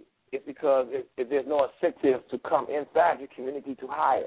There's no there's no tax break. I mean, the government Right. just gave Sears a big tax break to make sure he stayed here in Illinois to hire more people. We can do the same thing for these small little businesses, the Walmarts of the world, the the, the even the Targets, you know, or any small little startup store. We can give these people these tax breaks, and from that point on, give them incentives to hire Well, people in the neighborhood. Well, what we're going to be doing on that is that we're going to be having a Black Wall Street districts um, uh, meeting, and where those that platform that you're speaking about is what we would like to try to put together in legislation. And I would, and, unless there's legislation that's already on the book to address it, but we don't know about it, and maybe you can work with us in uh, creating that platform as far as the policy and guidelines of the tax incentives to be targeted more to the small business. Now, let me ask you, uh, presidential candidate uh, Romney made a statement that he don't care about the poor, he don't care about the rich. How do you interpret uh, his statement? You see, Mitt Romney, Mitt Romney has been running ever since 2008. Um, he kind of reminds me of the Hillary Clinton campaign, almost like it's he's inevitable. You see, it's I want to say foot and mouth disease. I don't think he's a polished candidate. I don't think he's too polished enough to even represent America right now and the things that he say. Let me give you an example. He came out. See, most of these candidates right here are coming off the "We hate Obama." You know, he got to go. He bad for America. Bad, bad, bad. They're not addressing the issues that most Americans are feeling. Now, see, if people came out and talked real dollar, quote unquote, kitchen table issues, real dollars and cents issues, then you would see um, a lot of dissatisfaction in Barack Obama. But people like Mitt Romney or Newt Gingrich, they might come out and say something, and um, the main masses might get offended. You don't sound like a typical like, Republican. You know, you don't sound like a typical Republican that you know well, I mean, uh, because uh, most well, Republicans kind of jump on whatever Obama might say. They will still support their opponent against. So you not sounding like you know. I'm, well, you got no, problems I'm, I'm with your. you, well, well, I'm coming to you like this. Like when I told I, when I met Sun Times editorial board, if Obama cannot, if Obama cannot create no jobs, the president cannot create no jobs. If Obama cannot come and rescue the African American community, community because he got to be president for all America, Obama can do one thing as commander in chief. He can stop the war on drugs right now, which is affecting American society right now, especially the black community. He can do that right now as a president of the United States. You see, but if anybody well, they, about I understand that they are. As a matter of fact, Obama did uh, make a statement that he is going to abandon the war on drugs. It's a, see, see, uh, see, a, a member of his cabinet came out and stated just that. Because that, that's what Ron, that's what that's what your man Ron Paul is talking about, which is libertarian, which is Republican, and if Ron Paul words are in Obama's mouth, is is that a Democrat word he coming with, or is that Ron Paul story? But I'm saying right now, we we got drones, predator drones right now in Chicago. We can put them right there on the board and stop the drugs coming in right now tomorrow. He can do it right now if he wants to. If he wants to, everybody said right. Come on, the, the number the number one thing we had Reagan, we had Bush, even Clinton. The American government bringing drugs in right now. They can stop it. They can stop it. Everybody said that. Everybody knows the truth. But if is anybody asking that of a president to do it? No. Is anybody tripping on high gas? No. Everybody thick skinned. Everybody scared that we ain't gonna get another black president, so let's be quiet. I mean, come on. I mean, I can go on and on and on, but ain't nobody trying to hear that.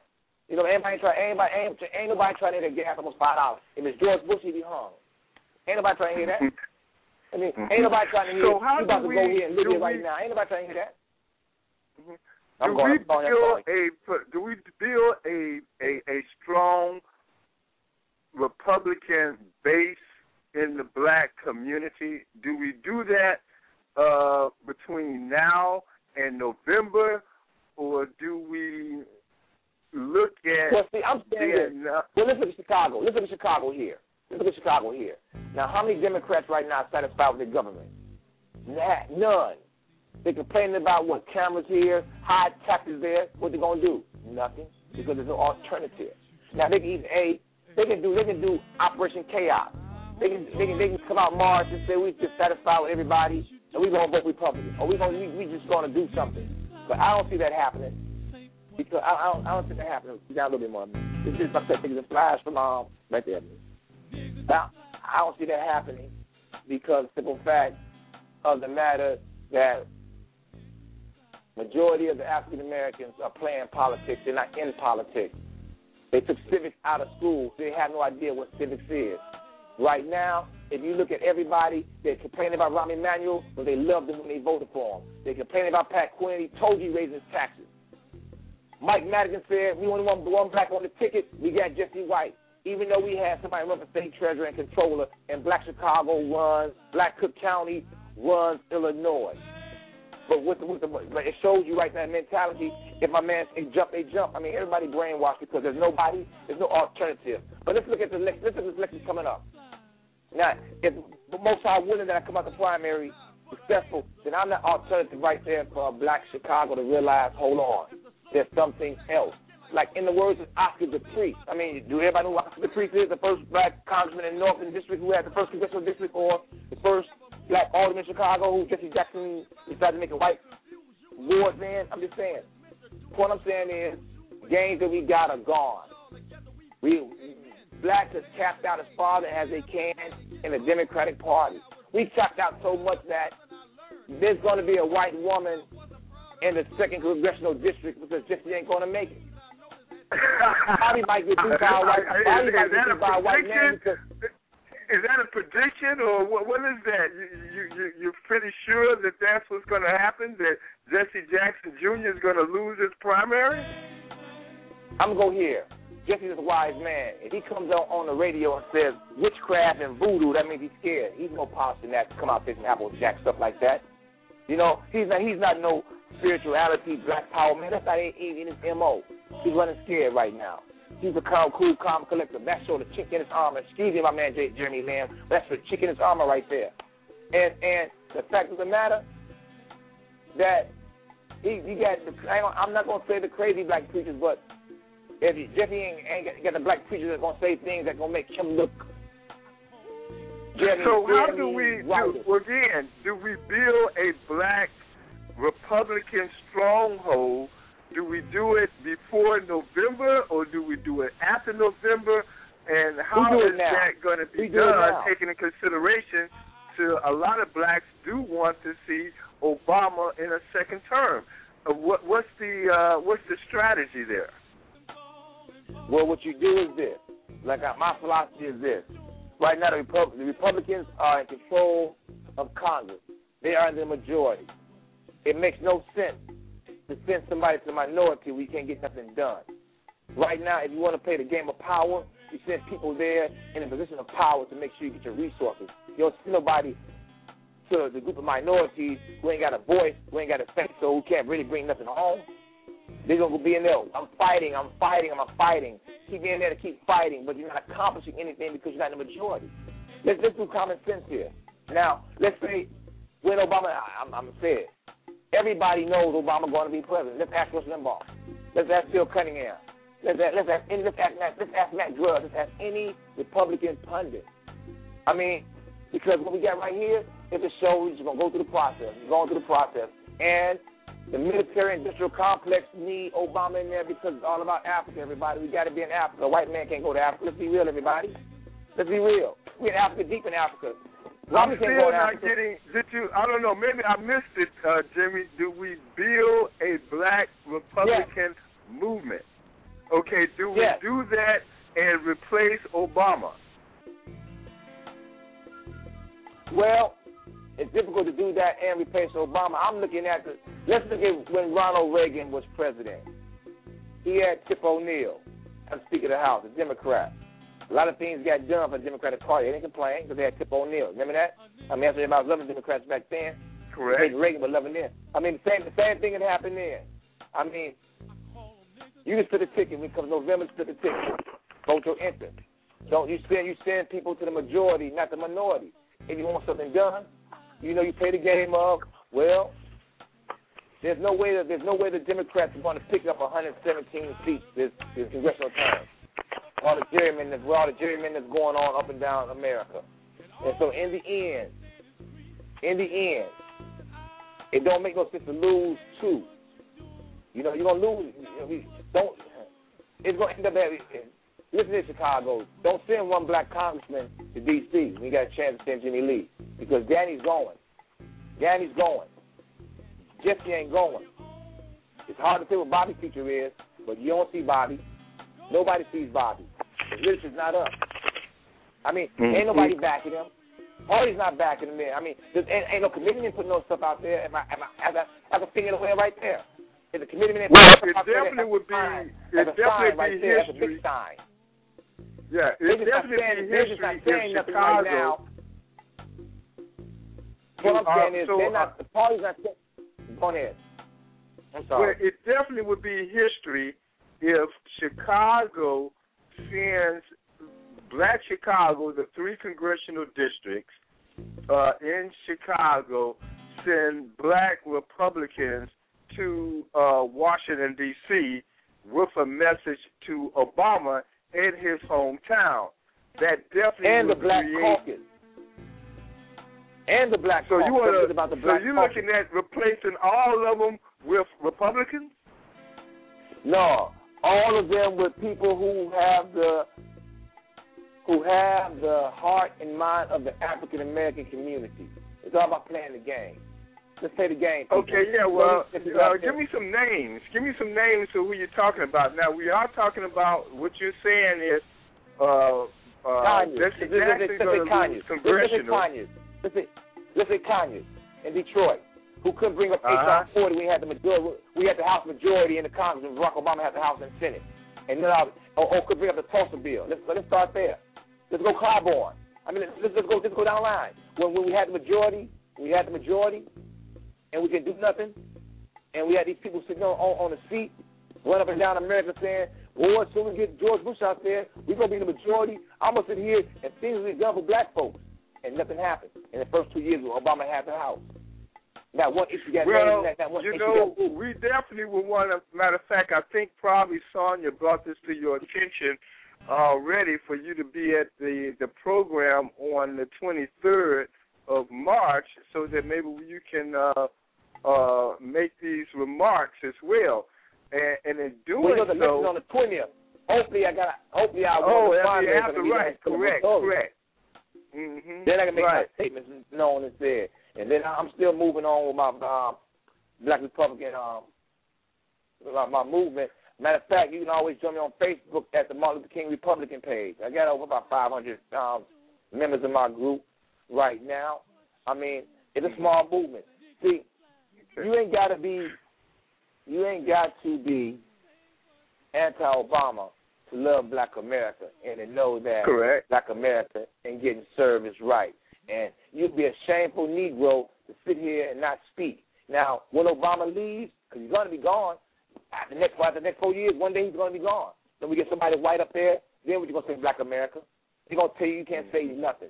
We had a black president, you didn't say nothing. You don't say nothing. Do now. you see a And possibility of another Cain coming up, or is uh, is Cain going to rise up again, or is there going to be another Cain? Matter of fact, I do have to Well, admit well, that I'm- you this definitely is- tell it. Mm-hmm. This is how deep the black ahead. Republicans are. We got here. We got Herman Cain. We got Michael Steele. We got the first black woman president who might step up, Condoleezza Rice, and how black folks feel. One of the most powerful black women of all time. Would, you, would y'all vote for somebody white over a black woman? I mean, it's hard to say. What what Negroes lies at? Are we still free? Are we on a plantation? I mean, people know their interests. Are they just playing the game? Because the game been played on us, black Chicago, black Cook County. The simple fact when Mike Madigan told you all the last statewide election, there's too many blacks on the ticket. We only gonna take one, and they took one, and we got the numbers. We put every we put Judy Baar in. We put Dan Rutherford in. We put them in. We put them in. You know, Mhm. white Chicago to put them in, we put them in. So when everybody say that I can't do it, you put Judy Baar in. That means you say I'm not gonna vote for this dude. I'm not gonna vote for um Miller. I'm not gonna vote for Miller. I'm going to Judy Baar. Even though we could have No. we could have a Now, black Ron state down and Jimmy, state we Illinois. have a caller for uh, you, Jimmy Tillman. Uh, let me bring him on. You got a few more minutes, Jimmy? Yeah, I give I got five, ten more minutes. How many Okay. minutes? Okay. Okay. Okay, I'll get All three. right, Em- em- caller, oh, Emerson what- five, sorry, five. Emerson five. Thank you. Okay, Okay. caller, where you, uh, I'm your with you. name, where you caller. calling from? My name is Armin, calling from the uh, second ward, and uh, I wanted to ask Mr. Tillman if he has Yeah. established any office for his uh, candidacy for the second regular Republican organization. Well, no, I've not established an office because it really is it's difficult to um, generate revenue um, right now. A lot, a lot of Republicans are. Everybody is not. Um, they keep their pockets shut until after the primary. No one wants to come out and say who they're endorsing or what they're endorsing. And so I'm just going hand to hand. I'm doing really. I'm really doing grassroots. You know, my whole deal is um, I'm going to the people, and just like I'm discussing my issue with you, I discuss it with them.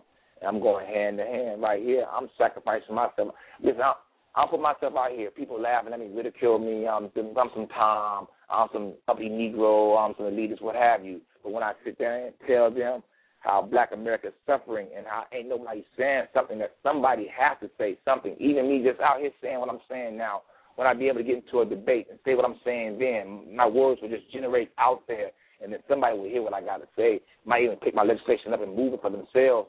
I mean, in the end, Black America got to stand up because I mean, right now we are the majority minority. That's what that's what they want to call us. The white man is the minority, so they called and so they gave us the little title of being the minority majority. So since we are Okay. the majority, Another question, Mr. Tillman. Are you familiar with uh, Don Beecham, who was a second ward regular Republican committeeman? I'd say about Don mm, Beecham. Beecham. Well, um, I think Don- he ran for alderman. He ran for alderman for um last election. I met him. Uh, I think I met him um at a fundraiser, but I'm not too familiar with him. But he seems like a good guy. Don Beecham had a very strong Republican organization in the second ward. As a matter of fact, he had support from all of the major Republican candidates during his era. Um, he had great support. He had a community newspaper. He secured jobs within the Cook County Sheriff's Department, uh, the uh, Sheriff's Police, with uh, the state of Illinois. So this was a man that truly worked in the interests of black people in as much as jobs were concerned. His platform was concise, it was clear. It was not just a lot of verbal rhetoric.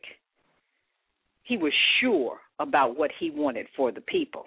He understood that there are jobs, there are scholarships, there mm-hmm. is money that comes from every party into the community. And we as black people have historically over the past hundred years have historically stood by the Democratic Party. And we have gotten crumbs. So Well, are you proposing, caller, that we have a a with the same question that I proposed to uh, Mr. Tillman? Are you proposing that the, at least Black Chicago build a strong Republican base in Chicago uh, for this coming primary, or then for the November election? I propose that we establish a strong Republican organization from here on out. I propose that we stay abreast of every party that goes into Congress, goes into Senate, and we be a voice in every party because whomever wins, black issues will always be at the forefront of the black community and will be put on the platform of anyone that is ruling and leading this nation. Yes.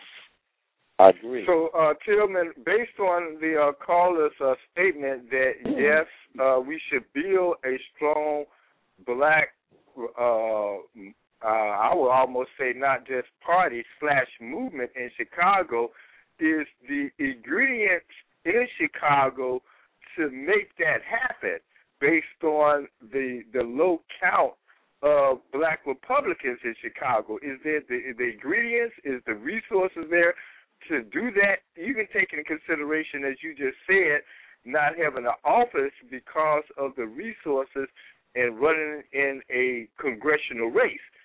Is the ingredients there to do what uh, the caller just said we should do? Well, like I said, if I'm if I'm able to make it out the primary, which God willing, Most High willing, then resources should be allocated toward me at that time. I'm quite sure from state run, from the um parties in D.C. They can. Right now, I'm just trying to get my message out there to all those um Republicans and and its primary. And I feel that my candidacy is a legitimate candidacy for the first time in the GOP party here in Cook County. Um, my pedigree and my credentials show that I do speak for the you know we do speak for the black issue. So this ain't no um, Tom, no out for the money, out for no greed. Because if we look at some of the issues that the Republican Party has in a fold, over 85% of Black Americans do believe in those deals. Now, I gotta um, I'm not gonna two more minutes in me. Yeah, got two more minutes. Believe in those um believe in those um principles. So what I feel is that well I've been trying I've been trying I'm having little seminars here, I get people gatherings, I call people up and try to speak to them, but if I can just get a, a platform and just let black America, black Cook County know that there are there are options, there are other alternatives than the Democratic Party, than the big three. Because right now the face of the Democratic Party here in Chicago, a black who's the face of black Democrat here in Chicago? Who's the black Democrat leader? Who's the black leader? Who is the person that black Chicago can go to right now and say, I got a problem, um, councilman, alderman. Well, who could they who could they do that? I know that you're a candidate, but you know there are uh, you know all the black elected officials other than aldermen are Democrats. Uh, but so who are the Republican leaders with you in Chicago uh, that are making a position like you're taking, taking a position like you are? Well, who are some of those folks? Me, like, I think I, I honestly I think outside that call who just called in, me. I mean, I I mean me because I, I because most people are ashamed to say they're Republicans to their black friends because they don't get dissed or looked down upon. So it's almost like being in a closet. You're in a closet. People are scared to say their positions because of, of the age of Obama. You Well, get hung let me ask the to say caller. against Obama. No. Right. Let me ask the caller. Uh, I don't know if the caller's still there. Uh, Armor. Yeah, I'm What- still oh, here. Now, given the fact that as you calling for a strong Republican, I wouldn't even say party, I would say black Republican movement, given coming November how the black community, for the most part, do want to see Obama reelected, how do you propose to help a black Republican movement slash party in Chicago given the historical faith that's going to happen in November. You can let me explain something to you. I've been a card carrying black Republican most of my oh, adult oh, life. so you are a Republican. I am oh. a Repu- oh. card carrying oh, Republican. Oh, okay. Okay. That's what's happening. And, All right. and not only am I a card carrying Republican, but I voted for Harold Washington.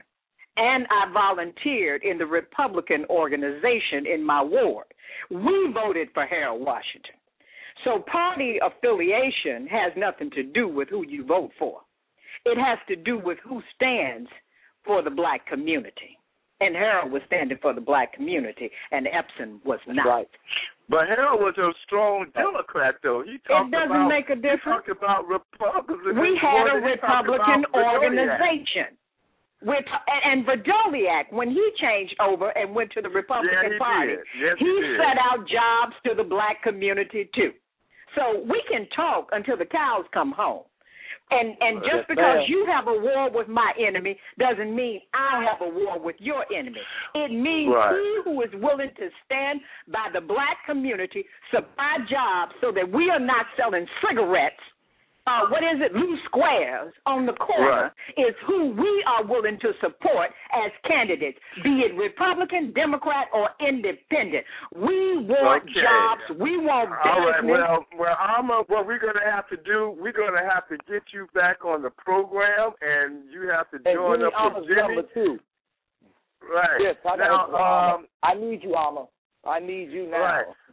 Okay, well, let's, I will uh, be uh, in let, touch. let me have uh, some closing remarks from you, Jimmy, because before we get ready to close out, based on the uh, the uh, the election that's coming up in in March, uh, March twentieth, and what we should expect. So, um, you have some closing remarks for us?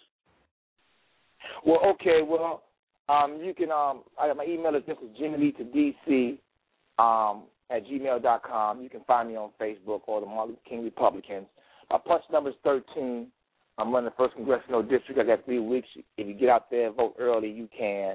Um, maybe you can read about me in the South Street Journal someday. Sometimes maybe you can have a. Well, maybe then we are going to be coming out this week, so you probably need to get in contact with me uh, uh, tomorrow so we can see what we can do to get you in uh, next week issue. Well, let's do that, and then maybe maybe you can put together a candidates forum and have the Republican candidates out there come speak to the people before the election time Well, up. we'll definitely You know, like to make that happen. So, uh, thanks for uh, having this uh, telecast, this semi-telecast with us.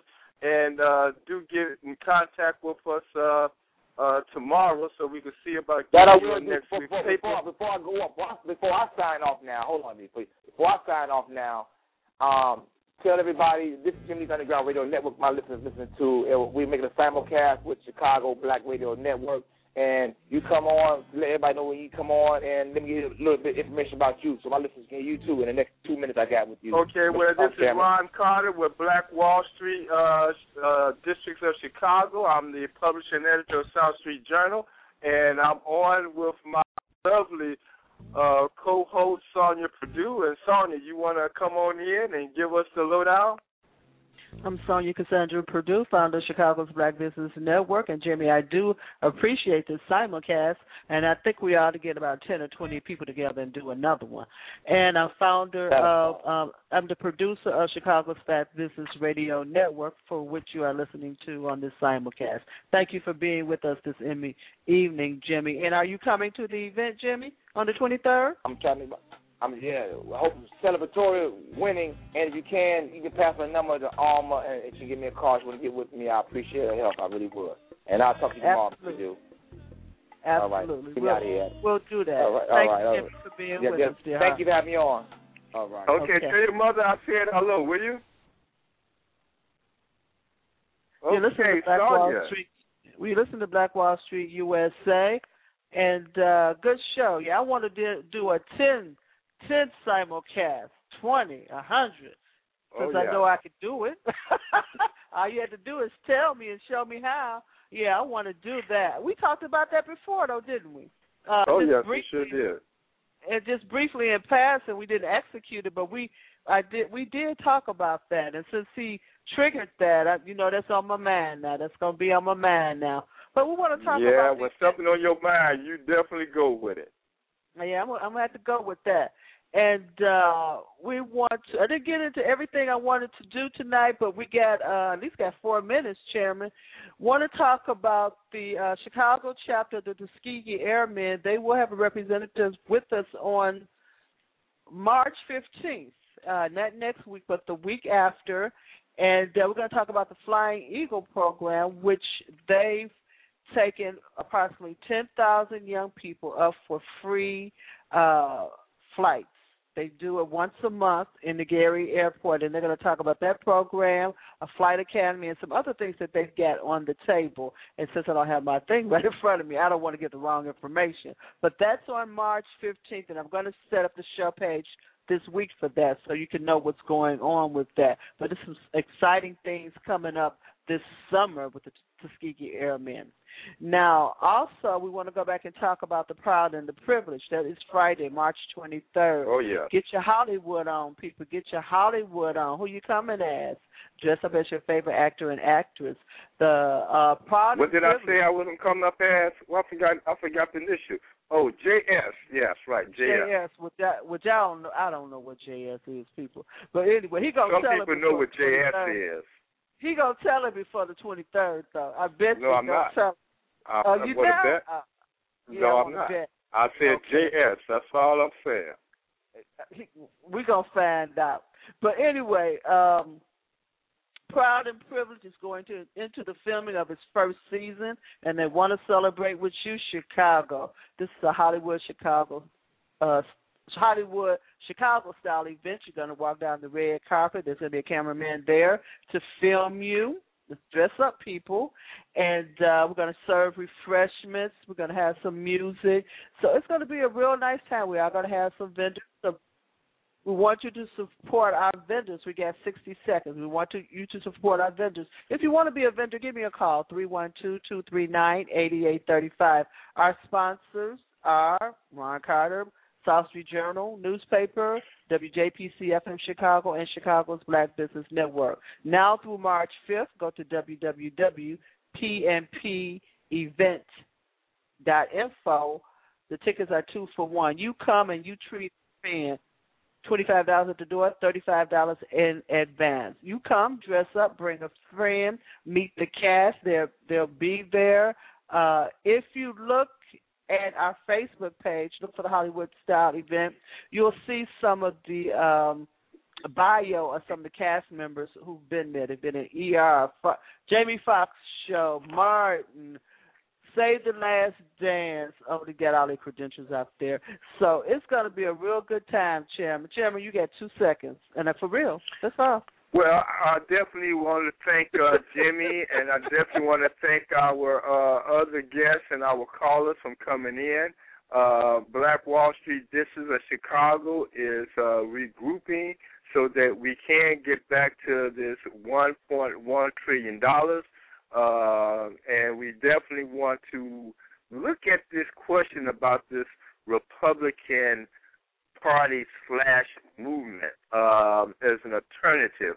Um, not taking anything away from our black uh, Democrats, but uh, there may have to be a little balance here. And also look out for the next uh, issue of South Street Journal. We've been a long time coming, but we definitely are coming. And those that want to uh, do some advertisements or write some stories or article, uh, do uh, reach out for us so we can make that happen as well.